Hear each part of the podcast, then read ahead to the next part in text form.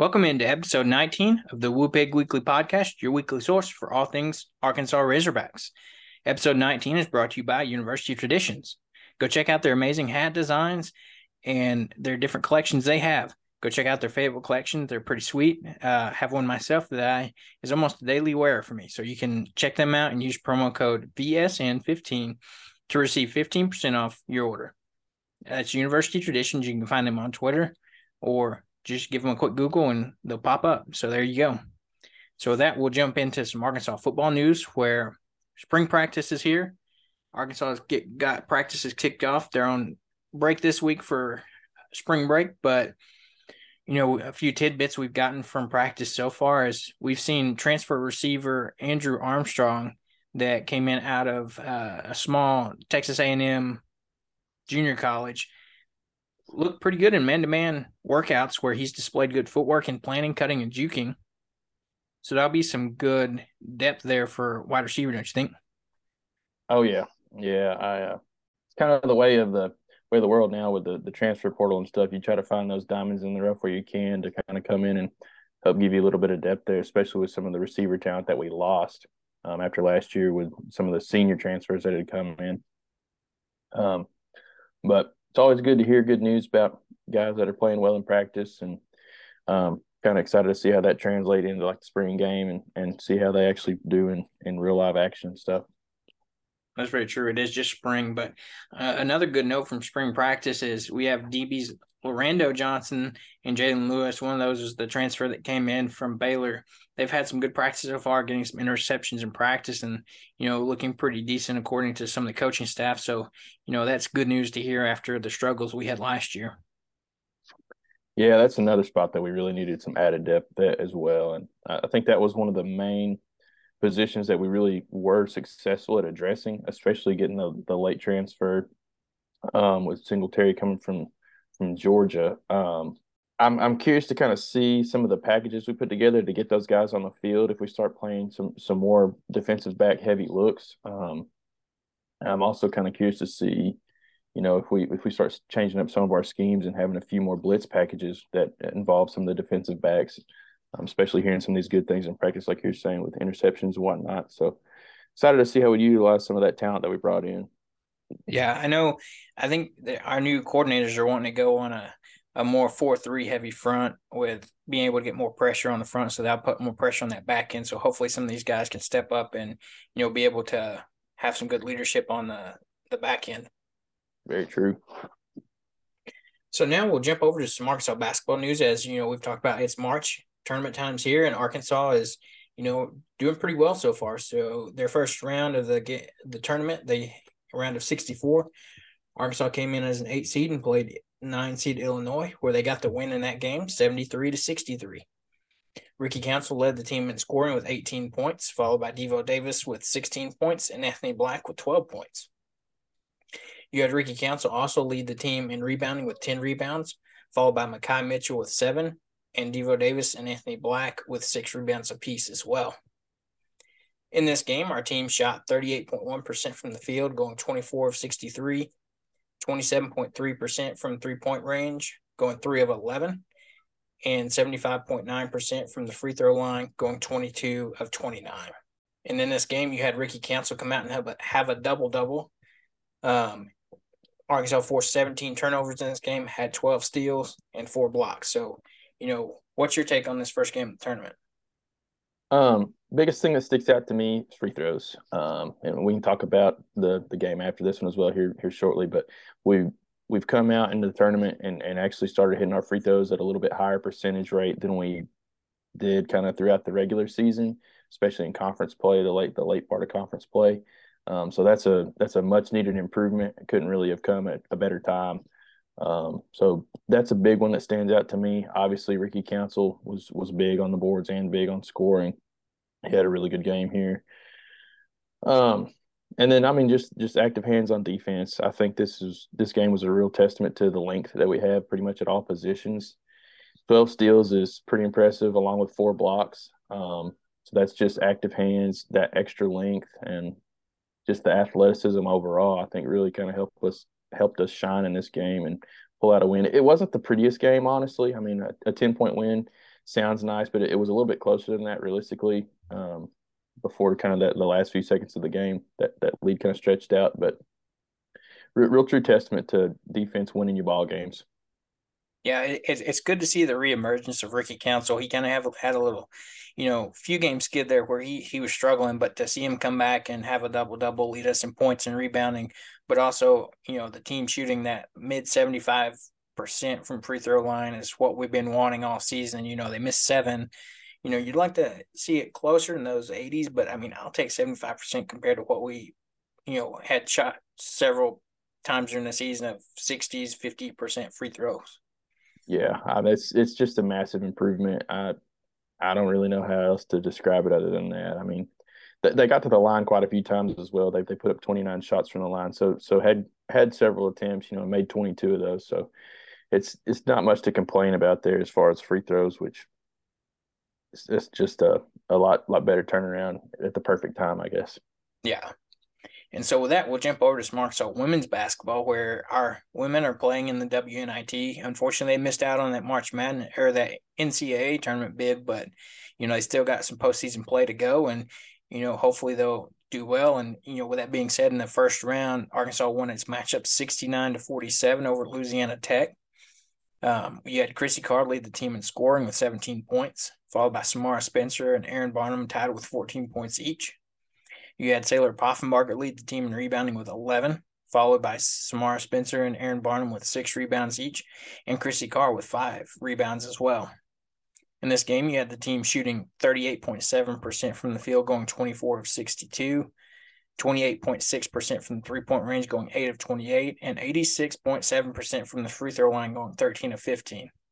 In this game, they had seven blocks, forced 11 turnovers, and had 20 assists good showing from the Lady Razorbacks here. I mean, it, it's fairly obvious they they kind of outmatched Louisiana Tech uh, across the board here. Just a little bit better size. I, I, I mean, realistically, I don't think we shot the ball that well. Um, you know, decent decent clip, thirty eight point or thirty eight point seven percent, and uh, right under thirty percent on the threes. Did well from the free throw line. Only had fifteen attempts, but I mean, it that's all it really took. I mean, they they won this game handily. Yeah, that's true. And it's one of those things too. You know, I think Arkansas was one of the first teams selected for the NIT as they just barely missed out on the NCAA tournament. So, I mean, it's easily, you know, to say that we're probably one of the top teams in the tournament as, you know, we keep going through the tournament here. And, you know, with this win, they they had another matchup which we'll cover here in a little bit, but you know, as they they keep rolling. Yeah, very true. I think they've got a good shot at, at making it pretty far in the WNIT for sure. And then so the game everybody's talking about after the weekend, you know, I still it it's still in disbelief for me a little bit that we still won this game, but Arkansas had a second round matchup, a tough matchup at that with number one seed Kansas, the defending champs, who, you know, a lot of people had picking to be the, you know, next team to repeat champion since Florida back in 2006. Um, but Arkansas knocked off number one seed Kansas 72 to 71 in a close nail biter game. And, you know, you, if you're going to credit anybody, you know, I don't think we would this would have won this game without Devo Davis. He led us in scoring with 25 points. You know, Ricky Council had 21 points and Walsh had 10. You know, another guy that, you know, was key in this victory is you had Kamani Johnson lead the team in rebounding with 10, with a majority of those being offensive rebounds. You had Devo Davis with eight rebounds and Council with six as well. In this game, you had the team shooting 41.4% from the field, going 24 58, 20% from the free throw range, from the three point range, going 3 of 15, and 80.8% from the free throw line, going 21 of 26. But like I said, what a game by Devo Davis. You know, March Devo is for real. Yeah, I'm I'm not sure I've ever seen somebody especially in college ball, take a game over quite like he did in the second half of this one. I mean, I think at one point he, he single handedly got us um, through a base, basically an 11-0 run for us um, to kind of cut the lead back down and get us back in this game. We were we were down by 13 at one point, if I remember correctly, in the second half. And I think he scored 11 straight out of that 11-0 run. And I, I like I said, it, it was almost surreal to watch um, him put the team on his back like that. I mean, he after the game he was he was extremely emotional. He he ended up fouling out kind of in the the last few minutes of this game, so he had to kind of coach from the sidelines. Thought he did a great job of still still showing that leadership even when he wasn't able to to play anymore in this game, um, and help the guys kind of keep keep it rolling that last few minutes to get the win. But he was extremely emotional after the game. I've I've never really seen him quite like that. It's really true testament of somebody really going out there, leaving it all on the floor, not having anything left in the tank. I mean, it's one of the best performances in college basketball I think I've ever seen. Yeah, glad to have that guy on our team, man. Yeah, I mean, and you, you listen to what he really said, you know, and I think we've seen this all year. You know how this team struggled, and they're finally putting it together here in March. You know, where guys are starting to gel together, guys are starting to, you know, flow, and you know, I think it's just a testament, like you know, to what work this whole team's put in. And, you know, that Muss does know what he's doing, even though, you know, some people throughout the season were frustrated with him. But, you know, there's no no better coach I'd rather have in March than Coach Muss. Yeah, you really got to trust the process of the Muss bus, man. I mean, it it's it's a tournament time where he really shines. I you, you got to give him a lot of credit too. This was a coaching masterpiece. I know um, Charles Barkley. That was that was one of the the uh, highest compliments he had kind of after the game and the the post game interviews and whatnot that that they reviewed on the uh, TNT broadcast was just how much of a flawless coaching performance it was. Nearly, I mean, I'm not knocking the guy at all, but but Muss had to bench Nick Smith pretty much the entire second half just because that was the right decision. I mean, just to play the guys that had the hot hand at the time. And I mean, I know that's may not have been what he wanted to do, but it's what worked and he pressed the right buttons at the right time. It, it really was just a coaching masterpiece as well as Devo just carrying the team. I, Ricky Council hit some clutch free throws late in the game. When Devo fouled out, Ricky kind of stepped up and filled his shoes for the last few minutes. Um, and then uh, realistically, we talked about it about the Illinois game, but we shot great from the free throw line, and that really was the difference maker in this game. We won by one point. You miss a couple of those free throws, you know, it's it's the difference in winning or losing this game. I think Kansas kind of fell into a little bit of what we'd seen earlier in the year, and they, they struggled from the line a little bit, especially late in this game. And that left the door open for us to an extent. So free throws are huge. I was about to say, whatever they're doing too, uh, you know, they need to keep at it because you know you saw them, you know, increase the free throw percentage in this game by five percent to that eighty mark. You know, whatever they're doing, you know, that keep it up. You know, these are some crucial free throws that, like you said, came in clutch late in the game, especially Ricky Council. The one play that sticks out to me is, you know, he, he went up, had two shots, made his first free throw, missed that second one, but got his own rebound and went back up and got the foul again. So, you know, big on him by stepping up. But you know, Kamani too had some big key rebounds in this game, and you know his four points that he scored in this game came in clutch. I know there was one big basket where he got the rebound, went back up, and you know scored you know late in the game to help you know pad our lead a little bit. Yeah, it was kind of in those crunch time minutes. Um, I I w- I'll say one thing. I, I don't want to knock the the effort that the team put in, but to win games against number one seeds, you have to have a little bit of luck as well and we did. We had kind of like you were saying, uh, Ricky able to get his own offensive rebound after the free throw miss. That ball pinballed off like four different players, um, a couple of ours and a couple of theirs, and somehow found its way into Ricky's hands. And he was asked about it after the game, and he was like, I, "At that moment, I didn't really know what to do. I didn't know if I needed to dribble it back out or go back up with it." And he was like, "I just kind of had a wide open lane to the hole, went back up with it, and luckily drew another foul and hit both those free throws. So there was a little bit of luck involved, and you you got to have that to to beat number one seeds and, and win some of those clutch games. You so it, it was really nice to kind of see the ball bounce our way in a couple of possessions, and then obviously you can't discredit the effort that the whole team showed. I mean, Walsh played great. His plus or minus in this game was like a twelve, which is just astronomical numbers um, as far as plus minus goes, but it was just a whole team effort, kind of centered around Devo and Ricky scoring. But whole team played great in this game. It's very true, and it's like you mentioned that the benching of Nick Smith. I think you know, I think he's just struggled a little bit as he's still working his way back, getting fully you know encompassed in the offense. But uh, you know, I think here in these next few, you know, in this next game, I don't want to see few games because you know it's a game a time at this time of the year. But you know, it, it makes me wonder. He's due a big game here soon. You know, you got to makes you wonder, you know, is he gonna?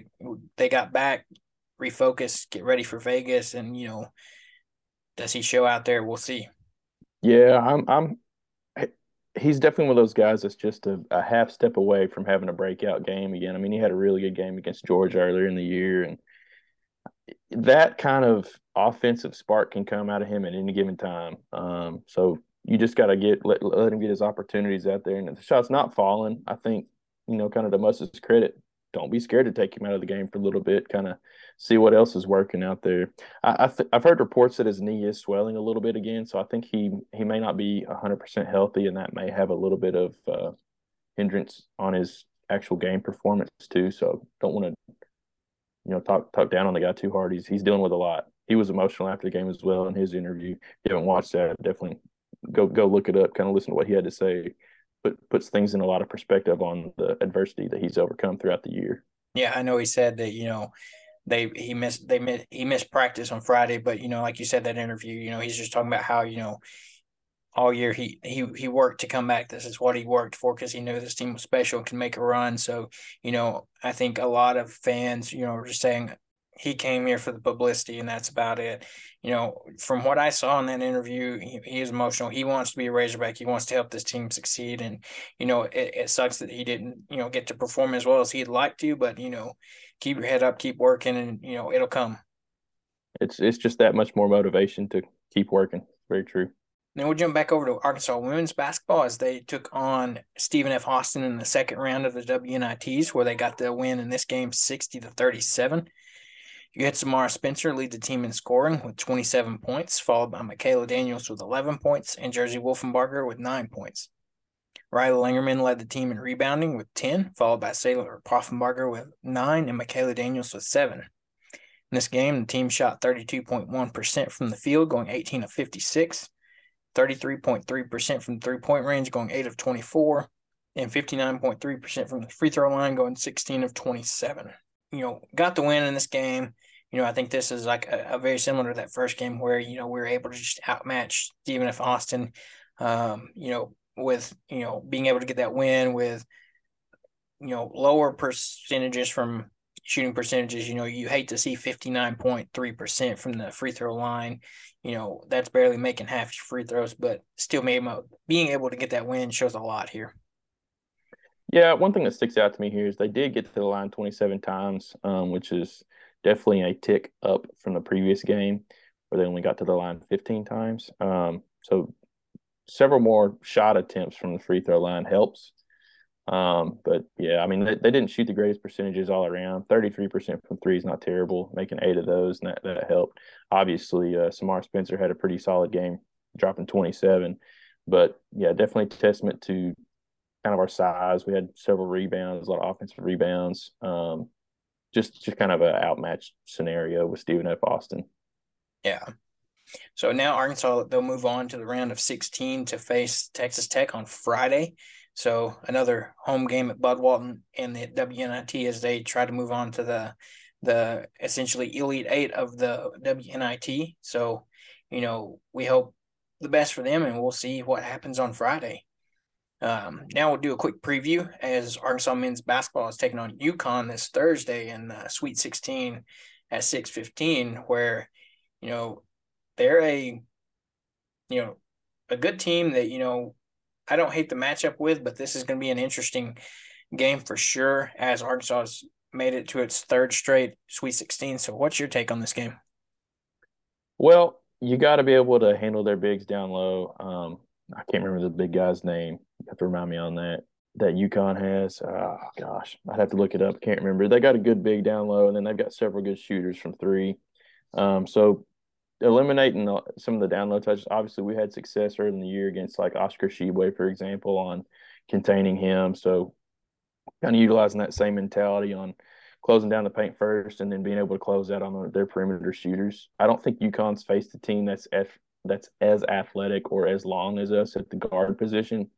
So I'm fairly confident that we'll be able to um, at least have some success on closeouts on three ball shots, um, just kind of with the length that we have. So, I, like you said, I think we actually match up with UConn fairly well. We're more athletic than they are, so I'm I'm excited to see if we can get some some easy transition buckets and stuff. Um, that's kind of critical to our success. But UConn's a good team. They're playing they're playing really good ball at the right time. Um, think it's really uh, it's kind of this time of year. It really all depends on who who wants it the most. You know what I mean? Uh, you got to get some of those lucky breaks to go your way, but but who really goes out there and plays the scrappiest ball, fights for those loose balls, and kind of takes the game into their own hands. Yeah, the the, the guy you're thinking about is Adama Sanogo. You know, he's yeah. their forward. You know, he's averaging 17.3 a game, shooting 60% from the field goal percentage and 78% from the line. So, you know, he's a guy that, you know, if you let him, he'll eat you up down low. So I think this is going to be where Coach Muss is going to have to come up with a masterful game plan focused around, you know, Kamani, the Mitchells, you know, possibly Jalen Graham, guys that can get down get down low and you kind of body him up like uh, similar to how Arkansas, you know, was able to kind of shut down Tshiebwe when we took down Kentucky at Rupp this, earlier in the season. So I think you're going to have to see, see some of that. But, you know, another thing, you know, I heard somebody talking about is with this big guy, you know, with us being such a transition team, if we can play fast, get him a little bit of tired because you know he's going to have, you know, run the court, you know, he's going to have to take some breaks. And I think that's one spot where we have some depth at that forward spot with Kamani, the Mitchell twins, and Jalen Graham, if need be, even Walsh, you know, the guys that can play down low with him. So I think we have an advantage there if we can kind of maybe get him a little tired and get him worn out down inside. Yeah, I completely agree with that.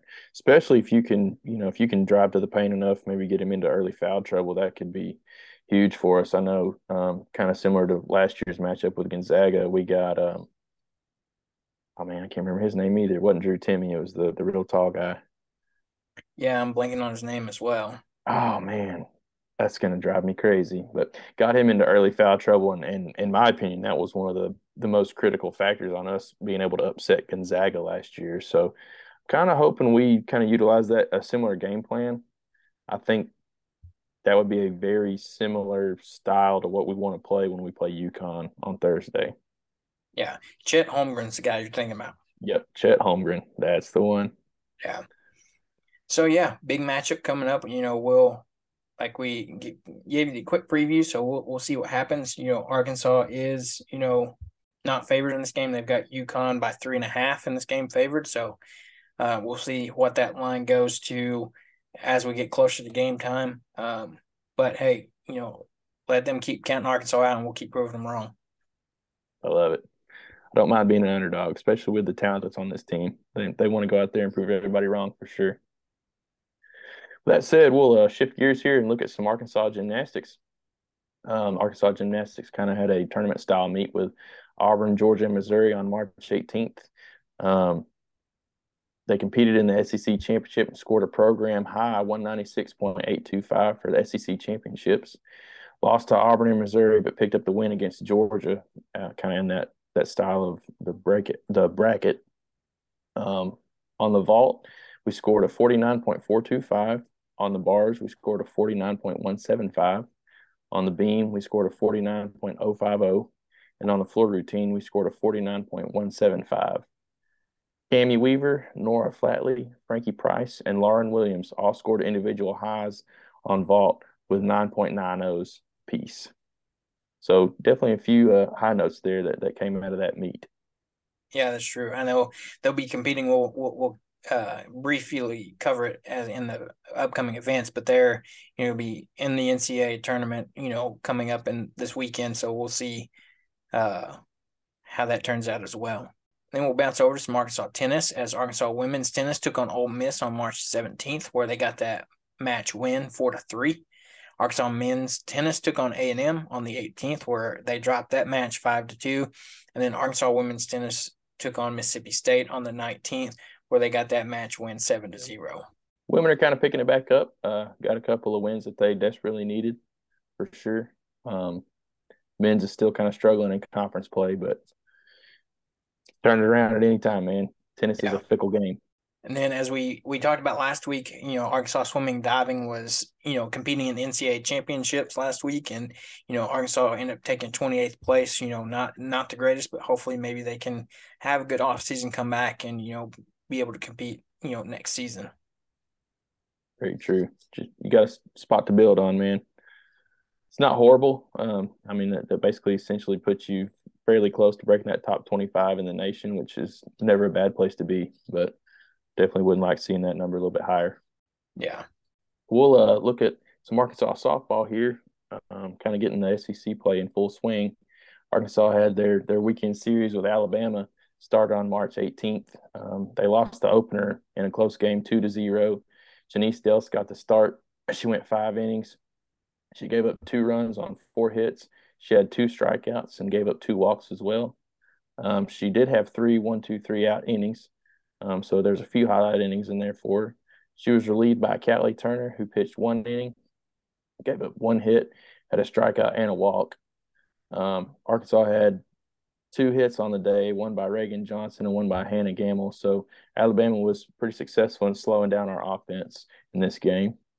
Then we did come back out on the 19th and uh, won the second game of this series, five to three, where Robyn Herron got the start. She pitched two innings, gave up two hits, two runs, had two strikeouts and four walks. So had a few extra walks there that I think was half the reason she got pulled a little bit early. She was relieved by Callie Turner, who pitched two innings, gave up three hits, zero runs, had one strikeout, two walks. And then Chenise Delce came in, uh, pitched the remaining three innings, gave up three hits, one run. She had five strikeouts and only one walk. Um, she did work around a bases loaded situation in the bottom of the seventh uh, to lead the Hogs to a win. So kind of getting out of a pickle there to hang on to that five three lead. So that that ended up being a clutch win. And then um, turned around on on the twentieth where we won this game in 10 innings, two to one. And uh, Chenise Delce was the workhorse here. She got the start and pitched all 10 innings. Um, she gave up five hits, only one run. She had four walks, and she had eight strikeouts. Um, she pitched 172 pitches in this game, so a phenomenal outing from Chenise, where she we really kind of rode her through this whole game to squeak out the win and win the series. Um, so uh, again, she worked around a bases loaded jam in the bottom of the tenth to kind of hang on for us and get us the win here. Uh, Rylin Hedgecock was kind of the player of the game in a way, um, having the go ahead solo home run in the tenth inning. Um, not it wasn't a walk off, obviously being the uh, the away team there, but really clutch hitting by Rylin Hedgecock there at the end of that game. What's your thoughts on the series here, Caleb? Yeah, tough series. I know this is you know we we have we've had tough luck, you know, especially in playing in Tuscaloosa. Um, but it was good to see us get that series win, especially that game last night. If you didn't get to see that, that what a pitcher's duel that was between Delce and Montana Fouts for Alabama. You know, just you know, you can see from the score and the fact that it went to ten innings that you know they were just both hot and um and we're feeling it that day. So, you know, to see Arkansas battle back in, in that rubber match game to win it in that 10 innings, especially with a go ahead solo home run, but also the fact that Delce not only did she work on that bases loaded jam in the bottom of the 10th, she also worked worked around a bases loaded jam in the bottom of the ninth as well. So, you know, what a game by her to just come out and, you know, like you said, 172 pitches, you know, even though softball pitchers can go longer than, you know, like a baseball pitcher, but still 172 pitches is a lot. So, you know, she she's got some well earned rest over this next week until next series. Very true. Um, I, I you kind of mentioned her, but I think that Montana for for Alabama, she pitched the full game as well. I think she threw like 175 or 177 pitches. So combined between the two of them, there was well over 300 pitches thrown in this game, which is uh, just frankly a lot. yeah, very true.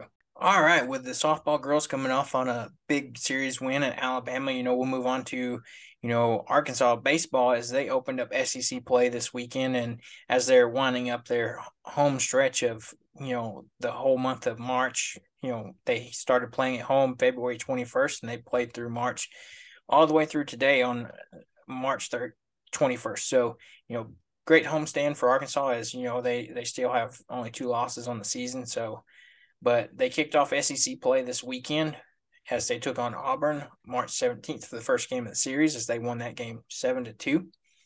You had a little bit of switching up on the pitching staff and rotation as Hunter Hollan got the start on the Friday night game where he went 6 innings, allowed 6 hits, 2 runs, had 3 strikeouts, 3 walks on 94 pitches. And he was also relieved in this game by Hagen Smith, he Hagen came in, gave us three innings with zero hits, zero runs, five strikeouts, two walks on 44 pitches.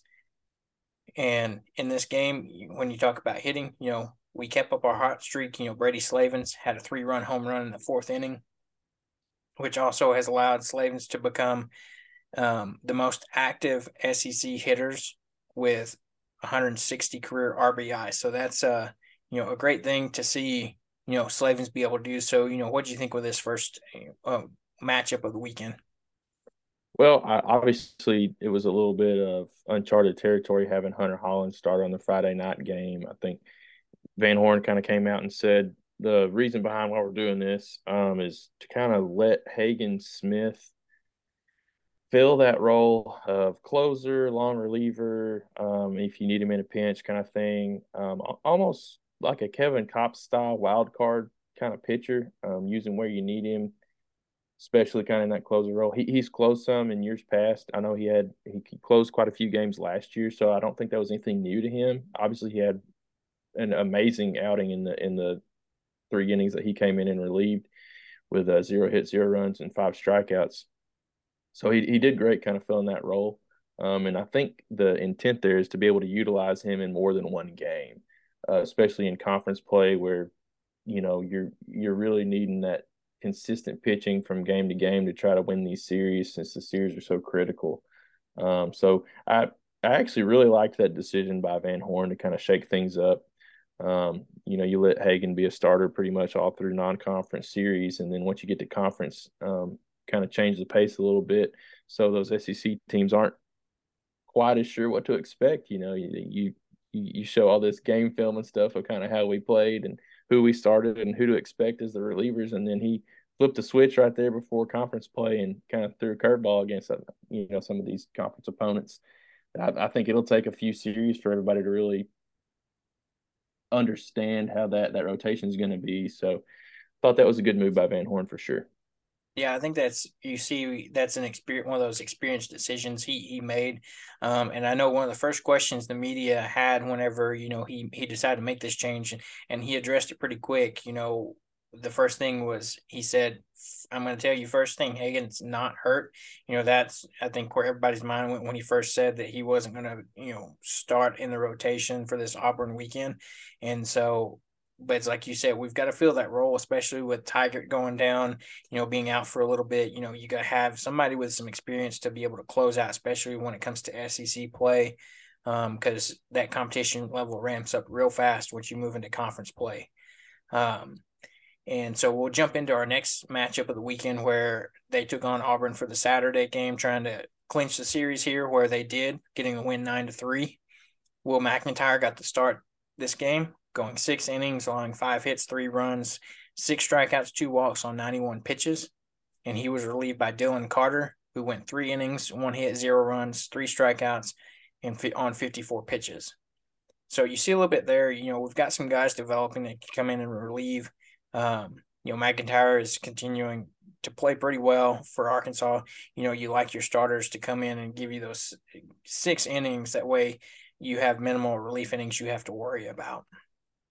Yeah, it was really great job by McIntyre. Um, you know, he gave up five hits and three runs, but he actually pitched a really great game this game. I mean, um, the three runs, I think two of those were solo shots, um, just where he barely missed his spots on a couple of pitches um, that um, they were both by the same Auburn player. I, am not going to be able to tell you the name off the top of my head, but he just kind of had a hot hitting streak there. But uh, outside of him, McIntyre basically carved up their entire lineup.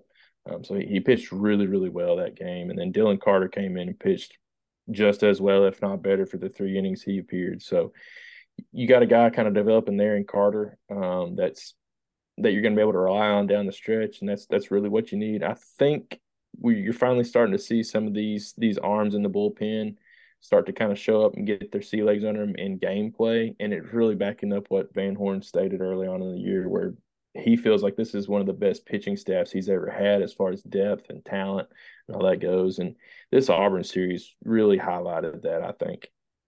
Yeah. And then when you talk offensively, you know, you had Kendall Diggs continue his hot play that he's had here recently, where he, you know, he got things started in this game with a two out base clearing double, scoring three runs in this game. Um, you had Tavian Josenberger have a two run shot in the bottom of the second. Um, and then, you know, like I said, Kendall Diggs continuing his hot streak. He finished the day with a team leading two hit, two hits and four RBIs. So you know our offense is still on display. We're still able to uh, maintain some of that consistency into the first weekend of SEC play. Yeah, very true. I, whole team's hitting pretty well right now. I mean, you've seen it, it was expected some of the averages are going to go down. Some of these guys that were like in the absolute stratosphere of their their batting average, um, Josenberger, um, Wagner, and then Bohrofen obviously were were really batting out of the atmosphere for sure. And they're coming back down to earth a little bit, but definitely definitely not to the extent where we're losing offensive production. And that's really all you can ask for. So good yeah. things good things rolling there. Very true. And then as you roll into, you know, the Sunday game to get the sweep, you know, Arkansas managed to get the series sweep, you know, a great way to start out SEC play, getting that sweep, winning this game five to zero. The surprising name that got the start in this game was Cody Adcock. You know, up until this game, he'd been a guy that you brought in to relieve, give you some, you know, big relief stretches until you brought in a closer. But, you know, with Van Horn shifting things around, you know, shaking things up, you know, you had Cody Adcock get the start in this game where he went six innings, allowing only one hit, zero runs, six strikeouts, one walk on 82 pitches. And then he was relieved by Austin Ledbetter, who came in, gave us two innings, two hits, zero runs on 35 pitches. Gage Wood came in for a third of an inning, had one walk on 12 pitches, and then Hagen Smith came in to close it out with the final two thirds of an inning with one strikeout and seven pitches. So, you know, I think I don't think you can ask for a better outing from a guy that normally relieves to come out and get a start and pitch six scoreless innings. So, yeah, he was impressive to say the least. I I think he he stepped up and fit that role a lot more than I think even the coaching staff was expecting. Um, I halfway thought that Hagen actually might get the start in this game, kind of shaking things up a little bit more. Um, so I, I, know they had, I don't think they had announced that Adcock was actually starting until the day prior or something like that. Um, it, if I remember correctly, it wasn't announced before the series started. But with Hagen not throwing just an absolute ton in game one, I thought they might utilize him to start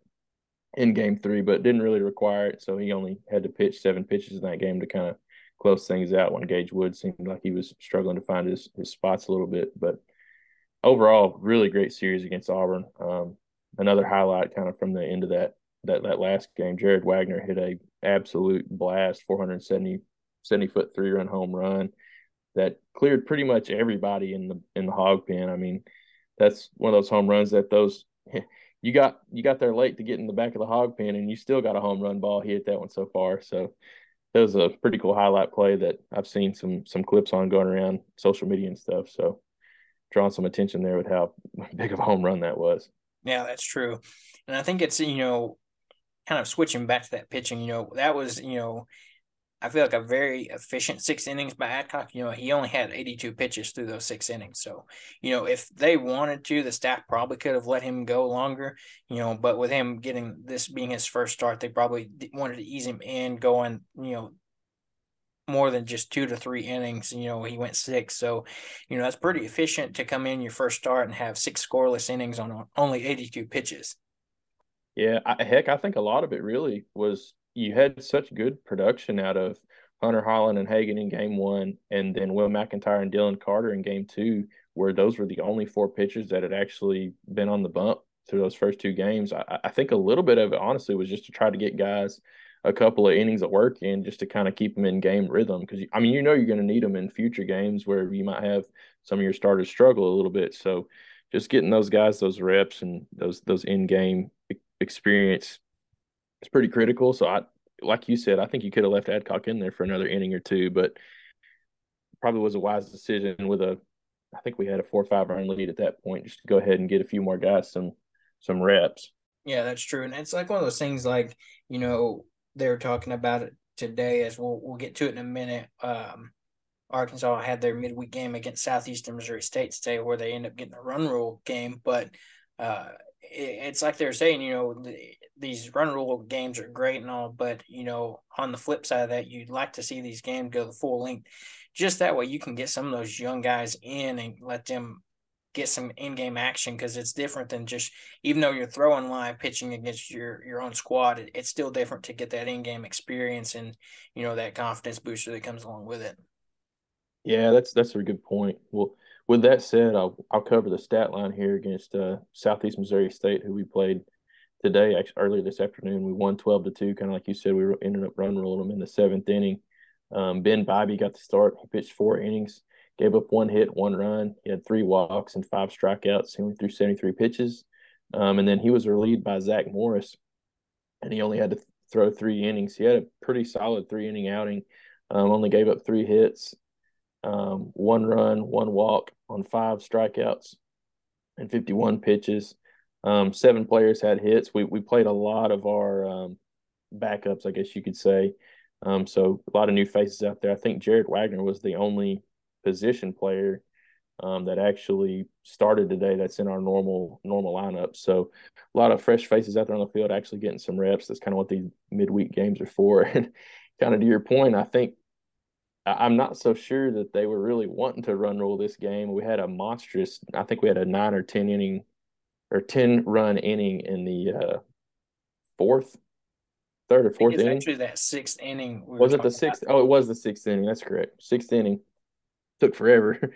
SEMO ended up using five different pitches in that inning just to try to find some outs. But um, it, it, you know we, we got to a point where we were able to win that game with a run rule and maybe hindered some of the uh, pitching reps that you could have got in there for for guys outside of Ben Bybee and Zach Morris. So kind of like you said, it's just it's kind of a bittersweet thing sometimes when you get those run rules. Yeah, that's true. And you know, you, Zach Morris, like you said, had a good inning. It, it's good to see him starting to get his feet back underneath him. You know, he at start out the year had a couple, you know, not so great innings where he came out and didn't even go full inning. But you know, as they're easing him back in and you know getting that confidence back to him, you know, I think he's going to be key down the stretch, especially as we're you know starting to dive into SEC play here. He's going to be a, one of your more experienced guys that you know if it comes down to a clutch, you know, high tense game situation, he's a guy that you can bring in and have confidence knowing that he can come out there and get the job done.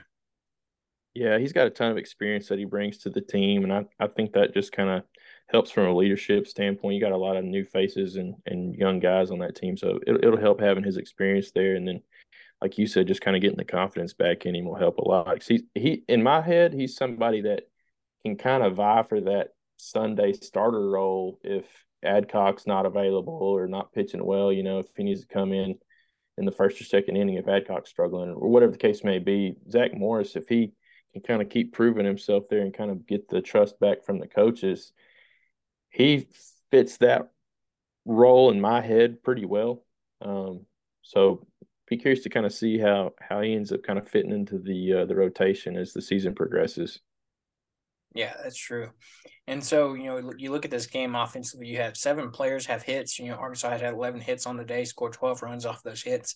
You know, but like we, we, we alluded to, you know, that sixth inning that we had, you know, I myself was listening to it on the radio on the way home. They're talking about how that, that inning had went, you know, been going on for 30 minutes. And that's a long inning for, you know, baseball, especially high intensity SEC baseball you know, even though this was a non-conference game, but just as we came off an SEC series that, you know, that flow that we were starting to get into, but I think, you know, our lineup went through the full lineup once and, you know, halfway through it again within that, you know, sixth inning alone. They uh they did a great job capitalizing on some walks, um, some wild pitches, being able to advance runners and things like that. So they they did all the little things well in that inning and it really showed in the fact that SEMO had a very tough time finding outs. We had some great at bats. Um, guys were getting you know into full counts, drawing those walks, getting good. I think it was Harold Coll had uh, two doubles right down the third base line in that inning alone. Whenever he batted back around, I mean they they looked almost identical. It was it was kind of funny the uh, the success he had being able to pull the ball right down that third base line um, so guys were were hitting the ball well, squaring it up, hitting hitting shots hard. Um, so it was it was a good all around showing on offense from the whole team, especially for some of those guys that that needed to kind of get those reps. So this was a good game for us to to get a lot of that in. Yeah, I think you know you mentioned it. Coll's a guy that I think we're starting to start seeing more playing time as you know that third base spot was I think one of our if you had to point out was a weak spot that we kind of had you know throughout this first little stretch of the season trying to find the guy that can kind of take over there and be reliable there. And I think you're kind of starting to see that from Coll. You know, he got the start in this SEC series being you know the third baseman, so I think that's maybe something you see going forward. Yeah, I know it's it's been kind of third base by committee between him, um, Caleb Cali, and then uh, Jason Jones, or I think it's Jason, yeah, Jason Jones, Jones. If I yeah, Jason Jones, if I remember correctly. And I don't think any of those guys are a bad option at all. But I do think Harold Coll, um, his defensive abilities are arguably one of one of the better out of those those three. And then I definitely think he's got he's been showing the best bat so far um, out of those three. I know Jason Jones has had a couple of home runs or a home run at least. And then so has Caleb Cali. But I think just as far as consistency goes at the plate and being able to have um, successful at bats, whether it's getting deep into counts, causing pitchers to throw a lot of pitches, getting walks, or just getting, you know, really, really good strong base hits, doubles, things like that. He's he's been the guy. Yeah. It's true. So, you know, we'll, we'll, we'll briefly touch on it. You know, Arkansas this this you know will finally go on the road this weekend as they open up their you know first road game in SEC is and it, it's it's going to be a tough one for sure because they'll be taking on the number one team in the country in LSU down in Baton Rouge. So you know that's a game where you know we're going to have to come ready to play, and you know hopefully we can maybe it'd be nice to get the series win, but down there even a sweep. But you know hopefully we going down there against the number one team, we can at least get a win or two. So, so what do you think about that matchup for this upcoming this weekend? Yeah, I, I think the biggest thing to look for here, um, I think we'll be able to hit the ball against LSU. I, am not sure at, at what clip. I mean, we've done a really good job on on getting successful um, innings where you're getting multiple hits in one inning. You're you're not spacing your hits out between innings and not able to score, guys. So we've done a good job of that. I think if we can kind of carry that on through, that'll help us against LSU. Just some of that cohesive team hitting like that. But the, the thing I'm the most curious to see here is how well our pitching staff is able to limit LSU's offensive production. Um, that's in in my mind going to be the make or break situation for us on if we're actually able to to steal a couple games from LSU. I mean, they're an outstanding team, top to bottom. Um, I, I, I think we match up with them great. I mean, I'm a little biased, obviously, but I think we've got a dang good baseball team too. So I'm the pitching side of things. I'm I'm curious to see how far our starters can go. They've looked great so far, um, but this is really, in my opinion, going to be the first true test of three full games of can you get your starters to get you four, five, six good innings, um, and then let Hagen Smith go to work kind of in that closer spot. This this would be a, a series that I'd really like to have Brady back, but um, Hagen's an outstanding talent. He can kind of do whatever you ask him. So pitching is going to be the thing that I'm I'm really curious to see who comes out and has the best pitching rotation between the two teams. I think that'll be where you where you really see these games decided is who can come out and have the, the most successful outings out of their starters in their bullpen. Yeah, I agree with that. I think that that's like you said that the pitching piece has been that question mark kind of since Arlington and those first few games where we struggled a little bit as far as the bullpen goes. So, you know, finding that consistency, especially against a very tough, very good LSU team, especially in SEC play. So, yeah, we'll see who steps up if we can find some consistency there, and you know, like we said, have some luck there and get the win.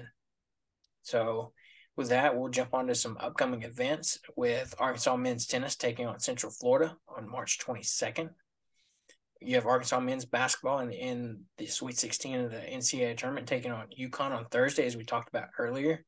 Um, you have Arkansas women's tennis taking on Vanderbilt on March 24th.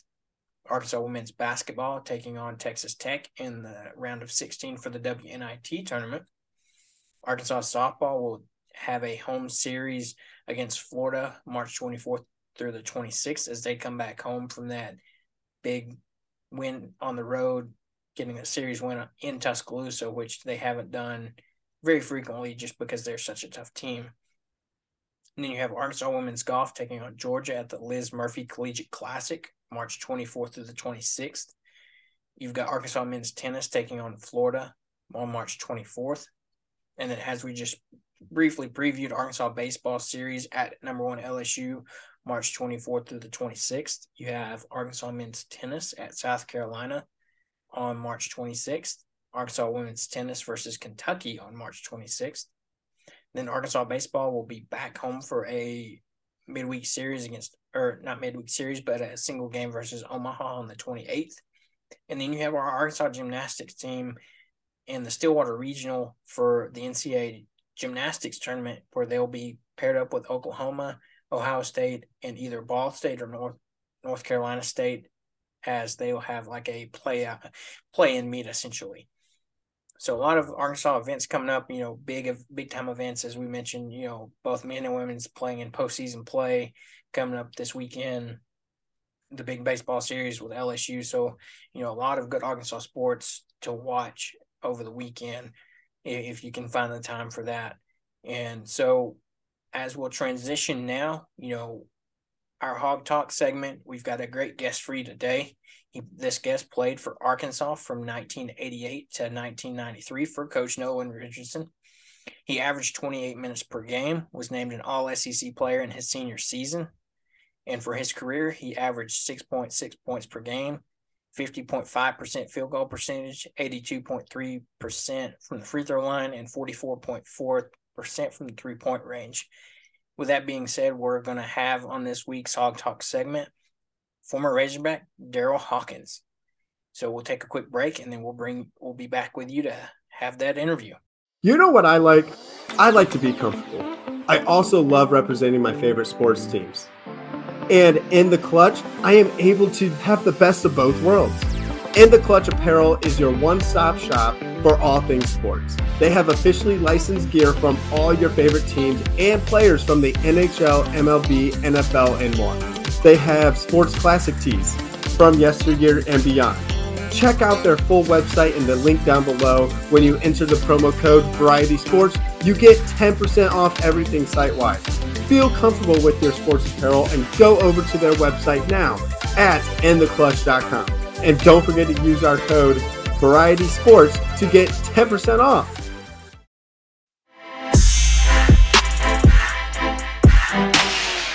All right, we're excited to welcome to this ep- this week's episode of Woo Pig Weekly in the Hog Talk segment, Darrell Hawkins. So let's start off with you. How are you doing? Doing great. How you guys doing today? Doing good. So you know, played for the Razorbacks. So what what what are you up to now? How's life? You know what what's going on in your day to day? Oh well, just uh, you know, married, got two beautiful girls, beautiful wife. Um, you know, working every day. I teach uh business classes at uh, Elsik High School here in uh, Houston, Texas. And, um, you know, I work with uh, John Lucas, who's the uh, associate head coach of the Houston Rockets and uh, uh, helping with his AAU program. we basically are under Nike, EYBL, basically one of the top EYBL programs, AAU programs in the country. So um, I get a chance to do that. That fills my basketball bug. And then just, you know, spending time with my family and just hanging out being I guess the old man, the old dad. Somebody's got to do it, man. yeah, I got to do it. I got to do it right, man. I get in trouble. You know, my wife's listening, so I better say something good. there you go. Get those brownie points. Right, you know, you know how that is. Get those brownie points. Yes, sir. Yeah. So I think one of the first questions I think a lot of people like to get the answer to is, you know, from your perspective, for you, what was it like playing for Coach Nolan Richardson? Oh man, I, um, you know, what is there not to like? You know, I was very blessed, uh, guys. You got to think of, you know, there's the uh, the Mount Rushmore of, of, college basketball coaches, and you just can't put four up there. You know, but I guarantee you put ten up there. You know, Coach Richardson's one of them. You know, you know, took me from being a young man uh, to basically taking me to become a man on and off the basketball court, and uh, the knowledge that he put on me as far as basketball was just amazing. And then playing that style fit me perfectly. I mean, not everybody gets to play for a coach where their style fits you perfectly. And that style fit me perfectly, uh, defensively, offensively, allowed me to be me, grow, make mistakes, uh, got on me when he needed to get on me, patted me on the back when, when I needed it. And he did that for everybody. And, um, you know, he, um, besides my dad, you know, I was very fortunate. You know, I have my dad, and uh, you know, I have Coach Nolan Richardson. A lot of people don't even have one. I was blessed enough to have two. yeah, I so- like that, man. That's a, that's a great take. Um, leadership like that can go a long way in, in young guys' lives for sure. So it, I know Nolan Richardson had Nolan Richardson had an impact on so many players back then in the day that that you look at some of their lives now, it's it's pretty impressive some of the lives that those guys are leading that Nolan had such an impact on. Oh, no doubt about it. I mean, you know, um, just for the four or five years that I was there, you know, I can, you know, start reeling the names off. You know, Todd's coaching, uh, Lee's coaching, you know, Corliss is doing his thing coaching, Scotty's coaching, uh, uh, Truck is uh, Arlyn Bowers, you know, uh, uh, fire uh, chief and fire department in Memphis. Warren Lynn worked for Fortune 500 company. You know, the list just can go on. And Ken Biley, Robert Shepard, playing and coaching overseas. I mean, Cannon Whitby. I mean, you know, those are the guys that I was with. And the success story, Clint McDaniel, Corey Beck. I mean, you know, and just just look at the lives that he's touched and the successes. And there's even, you know, you know, we all go through tragedies and things in life, but um, you know, he made everyone that was in our program a better person and gave us a shot to be successful in life. I mean, what more else can you ask for? Yeah that, that's amazing to hear. And you know, so getting into a little bit, you know, did um, you know, you know, they called the hit that offense in that time the forty minutes of hell. So you know, you know, what was that that like? Get, you know, practicing to get ready to play like that. Okay, guys, I'm gonna go. You know, and coach not gonna mind because you know you got his book. You can read his book. But 40 minutes of hell was not the game. 40 minutes of hell was the first 40 minutes of practice. It was nonstop. You know, you know, nowadays, you know, you have to give them a break, get water, you know, do all that. It, you know, it was 40 minutes from the beginning to the end. And we got conditioned to where we could go 40 minutes straight without a break. It was a thing called second wind. We catch our second wind. You know, we knew we were getting tired, but we knew we were looking for that second wind. Once we caught the second wind, it was a wrap. It was over. So that first 40 minutes of practice was nonstop, pure hell. Had nothing to do with the game. So in the game, no matter who we played, we knew eventually they were gonna they, they were gonna die. Now it was was it gonna be the 15 minute mark, the 20 minute mark, 25, 30. We knew sooner or later they were gonna quit. And then we knew we had them. So that's what 40 minutes of hell was, guys. I love it. Yeah, that's that, that that's incredible. You know, it's like you said. You know, so many of those teams. You know, like you said, you know, you get into their legs. You know, it's over. I think the depth that some of those Nolan teams back in the day had was was uh, pretty crucial being able to make that possible too. But man, it was uh, unfortunately I was a very young kid during a lot of those those deep runs. I, I barely remember any of that at all. Um, but just going back and watching highlights and watching game film and stuff, um, there's not been many teams that look like that since then. Uh, that was um, some incredible style of play. That, that really kind of changed the world of college basketball in my mind? Um, I'll be totally honest. I think that I think that that style still could exist. It's just going to take some courage and in in in in, in allowing a, a coach to develop that mentality. This is such a win now microwave society. Um, it doesn't allow you to get eight nine guys uh, to where you can do that. Um, you know, they want you to get the top freshman, the top transfer portal guy, and you know, you're playing with four or five guys. Um, and it's it's hard it's hard to play that way because four or five guys can't play that way. You've got to have four or five on the bench that you trust just as much to put in the game and do that as everybody else. The one thing that I noticed, and, and understand me, I'm not disrespecting, you know, coach and what we did, anything like that. But if you look at the upset that um from Purdue, um, FDU. What that coach did with those guards, he pressed them the whole time. He warmed down. Okay. He only had six or seven deep, but he never stopped doing it. So he took advantage. And by the end of the game, those little freshman guards they had, they didn't want the ball. They were turned over left and right. And that and that was a good. Now imagine, look, he did it with six. He had nobody over six five. Nobody. So he ran them the whole time. And what a lot of people don't realize is Coach Richardson started off in El Paso. So when he started winning his championships in high school, he that's how he got his thing. He didn't have big kids to play. He started off with little kids that could run all down all over the place. And so that's what he did. So that's why when he got to Arkansas, oh, he got six, six, seven, six, eight Todd Day, six, six Darrell Hawkins, six, three Lee Mayberry, six, nine Big O who can get up and down if we want to run, six, seven Corliss Williamson, six, two Clement. Now he's got the size with the athletes to run the system. So I don't know why a lot of coaches don't try to integrate that in today's game. yeah. And you know, you threw out names, you know. So what for you, what was it like playing with guys like you mentioned, like Scotty Thurman, Corey Beck, Corliss Williams? What was it like getting to play with those guys? Well, I mean, um, you know, I'll, I'll, say this to the end of time. Um, you know, the teams that we had with Todd Lee, O, you know, Mario Credit, those guys. Uh, you know, I love Corliss and Scotty them to death. I love them to death. They're like my little brothers because I was a senior when they were freshmen. So I, I feel I had some kind of impact on them understanding the culture and what we are supposed to do and how you're supposed to be Razorbacks. And um, I, uh, to this day, I, I'll take us, I'll take our 90 team versus their 94 championship team, and they won't win. It might not even be close. I love it, man. That's the kind of confidence I like to hear. and they know I'll say that to them. So it's not a you can stream it or whatever it's going to be streamed and they see it. you know, we, we still talk. Corliss probably going, man, I can't believe you said that. Well, Corliss, you know, it's the truth.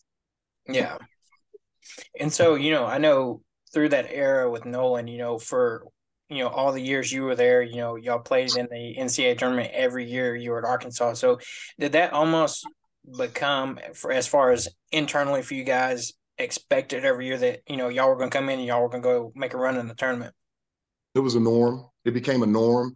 Um, our, our, freshman year, you know, we were fortunate enough to go. Uh, I believe it was Indianapolis, the RCA Dome. Now, mind you, I'm just a young kid, little, little, little 17. I'm an 18 year old kid from Waller, Texas, Prairie View, Texas. Probably the biggest crowd I ever played in front of was maybe a thousand people. So, you know, during that year, you know, I had to, had to get some growing pains and learn how to do with it. So, um, here I am playing in front of 60,000 in the RCA Dome um, against um, Loyola Marymount, and Billy Packer and Larry Nance on the court. And I'm sorry, I was just like, I cannot believe I'm getting ready to play in the NCAA tournament, and Billy Packer and Larry and Nance are right there. And so, you know, we, you know, we be, were able to beat them. We lost to Louisville uh, with uh, LaBradford Smith, no Texas guy, and Never Nervous Pervis Ellison. I mean, you guys will know about that guy. And after that, you know, it became a norm where we were just like, we're going every year. It wasn't even, you know, it wasn't even a, a thought. You know, we weren't even worried about selection Sunday, except for where we were going to be seated at. So that's, and I was blessed. I was blessed. You know, I gave my little bit to contribute to it, but I never would have been there if it wasn't for you know Coach Richardson and the great coaches that we had, Mike Anderson, uh, Wayne Stellick, uh, Scott Edgar. Um, you know, just so many great coaches and great teammates I was able to be a part of. I, I, I truly had a blessed, blessed life when it comes to uh, my college basketball career. I think that kind of speaks to some of the the culture that that Richardson built there where those expectations kind of came along just kind of from the the previous success and that's that's really how you build that that championship team. It's going to you have that expectation and you actually kind of fulfill that expectation each year. Championship's going to come one of those one of those times. Kind of hoping that the the Muss Bus can kind of follow that same pattern. You, you keep making it making it to that sweet 16 a few years in a row. One of those times you're going to break through and, and hit that championship game Oh, there, there, there's no there, there's no doubt about it. Um, I was talking to uh, I did an interview this morning, and um, I was just trying to let them understand there there are over 350 Division One programs. To make it to the NCAA tournament, you're the top 68. To make the win the first round, now you're the top 32. To get to the Sweet 16, we're talking about the country. You, you've already been successful. You're successful right now. Arkansas, whoever, Texas, Creighton, UCLA, they can lose. They had a great year. They had a great year. Now to make it to the Final Four is honestly making it to the Final Four is almost like winning the national championship. I agree. I definitely agree. I, I, I, mean, it's all because it's so tough to get there because you're playing the best teams in the country. Even when they have bad days, they're still good. So, um, you know, now that what, what, what Muss is doing is outstanding. You know, I've been up there. I've been able to go to his practices. I, I you know, communicate with him, and you know, he's doing a great job uh, with those guys, uh, developing a, a, a reputation. I like to call it a reputation, because you know, when a program has a reputation, you know what to expect. You know what the minimum is going to be, and the minimum is is is being in the top twenty five every year, uh, competing for SEC championship, and having the opportunity to put yourself in a position to get to the Final Four and win a national championship. And he's done that. He's done a great job. I agree with that for sure. I think uh, one thing that, that kind of backs up that take as far as if you make it to the Final Four, you can, I mean, it's so hard to get there because the tournament, the way it's set up, is single elimination. There's no room for error at no. all. So, so getting to that point, um, you you kind of got to take that in, into the back of consideration. It's not a double elimination or anything like that at all. It's not like baseball where you got three game yeah. series and things like that where y'all you can drop a game, but normally yep. the better team prevails. You know, anybody can lose any, on any given day, so you have to kind of strive for that perfection in the tournament. So making to that Final Four is a huge testament. Mm-hmm. Yeah, exactly. Ask Purdue, because I guarantee Purdue said we'll play FDU 90, 100 times, and they're going to beat them 99. Just so happened, one time they lost, March Madness. Yeah, yep. that's true. You know, and that kind of, you know, I saw where, you know, Hogs Plus, they they showed you post game, you know, kind of speech to the guys in the locker room. You know, so what what are you seeing out of this team right now, especially where they're at with the ups and downs they've had this season? You know, it seems like they're really coming together right now. Well, um, I follow. Uh, you know, I'm, I'm a Razorback, so you know we, we, continue to follow them. And you know, there were great expectations going into this year. You know, let's be honest. Uh, coming off the Elite Eight last year, and then you know how much loaded up this year with these great players. You know, Rick, you know Smith, and you know Black and Brazile, all these guys, and just putting them together. Uh, he does a really, really good job of that. So the expectations were high. Um, they reminded me a little bit of the uh, the '92 team that I played with Corliss and Scotty. Um, you know, we we beat Memphis the first uh, game of the year. They were ranked like you know high. We weren't ranked, and we went to Arizona to beat them. And then Corliss got hurt, and Cor- we were out with Corliss for a long time. And uh, by the time we got Corliss back, I remember Coach Richardson always said, "Hey guys, doesn't matter. As long as we start playing good uh, by the end of February, we'll be okay." And then we started to click, and that's when we started to get it. They remind me of that a lot. You know, you know, Nick was able to come back um, to try to get back into the mix. And the thing about it is, is he got back and you know probably got into it, but then he's going to get that little rough patch. Well, now you say, can we survive the rough patch, which was the SEC tournament? Well, they survived that, and that's why I believe that uh, the win that they got in Iowa that was the first time the entire team was together. They had a pressure cooker, which is Kansas. I mean, can't say anything. It's Kansas, and the adversity that they showed. You know, uh, uh, Davis fouls out. Um, you know, and you know, Muss makes the move and goes with the guys that have been playing 20, 30 games all year, and they pull it out. So, you know, the heart and the fight that they showed, I was excited for them. Um, just proud and letting them know that, hey, you just proved that you can withstand any type of adversity. Um, just keep doing what you're doing. I think that really showed in some of the post game interviews with Devo. Obviously, he was emotional. Nick Smith was emotional after that game. I think that that game was a a true testament to some of the adversity that they've gone through kind of all year long, and then just in the tournament itself so far. Um, yeah, I think everybody pretty much left it all out on the floor. I don't think anybody had anything left in the tank after that game. That was I know as a fan just watching it on my couch, I didn't have anything left in my tank to watch it. I was like, dude, I'm so stressed out. I'm I can't take any more of this. I'm just glad we came out with a win. But I was, was in I'm in I'm in I'm in the tunnel. I'm in the tunnel watching the game. So I'm in the tunnel, you know, directly across from, you know, parallel uh, with their bench.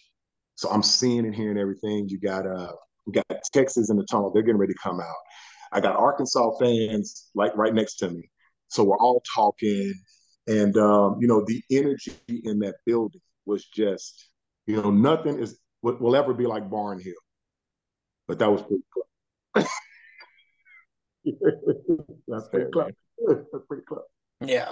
Got to give a shout out to all the Hog fans that traveled up there too. Oh man, look, let me tell you something.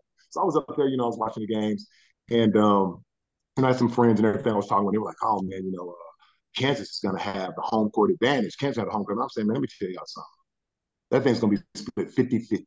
The Hogs are coming. And I said, don't let them get a lead. I said, then it's going to be like it's a Razorback home game. And uh, sure as my name is Darrell Hawkins, when the tide turned, Pig Sooie was up in the house. didn't know what to do. Yes, sir. Yeah. And so, kind of after that win, you know, seeing you know we got you know headed to Vegas. You know, what what's your your your perspective or your preview on that this upcoming matchup with UConn? Well, let me tell you something right now. You know, UConn was ranked number one in the country for a long time this year. So, you know, they've got the talent, got an outstanding coach. You know, Hurley can coach, the whole family can coach. You know what that's about. And um, so, you know, it's going to be a tough game. The thing about this is that UConn is starting to put it together again. You know, they got to the point they lost some games. They were almost out the top 25. And, you know, they did some soul searching. And they, they, they had a pretty good Big East tournament, and they're playing really good basketball right now. Um, so, um, and Arkansas is playing great basketball right now. So what you're getting ready to run into is, um, as I stated earlier in the show that I did this morning, uh, everybody right now is um, can win. There, there's not a team in the Sweet 16 I don't believe that could actually go all the way. The thing that's going to make the difference is what team imposes their will, their uh, their philosophy. I mean, UCLA basketball team, the way they're playing right now, even though they lost their guard, they got the other guy that stepped up that's playing really good. Gonzaga's doing great. You know, Timme's been there before. You know, he's hungry. He's ready to get it done. Texas is doing an amazing job. You got Rodney Terry, who's the head coach. And I'll be honest with you, when I look at the teams across the board, they're the closest thing that reminds me to how we play. They're deep at guard. They play great defense. They've got athletic ability. Creighton is playing great basketball right now. Um, and, you know, there's Alabama.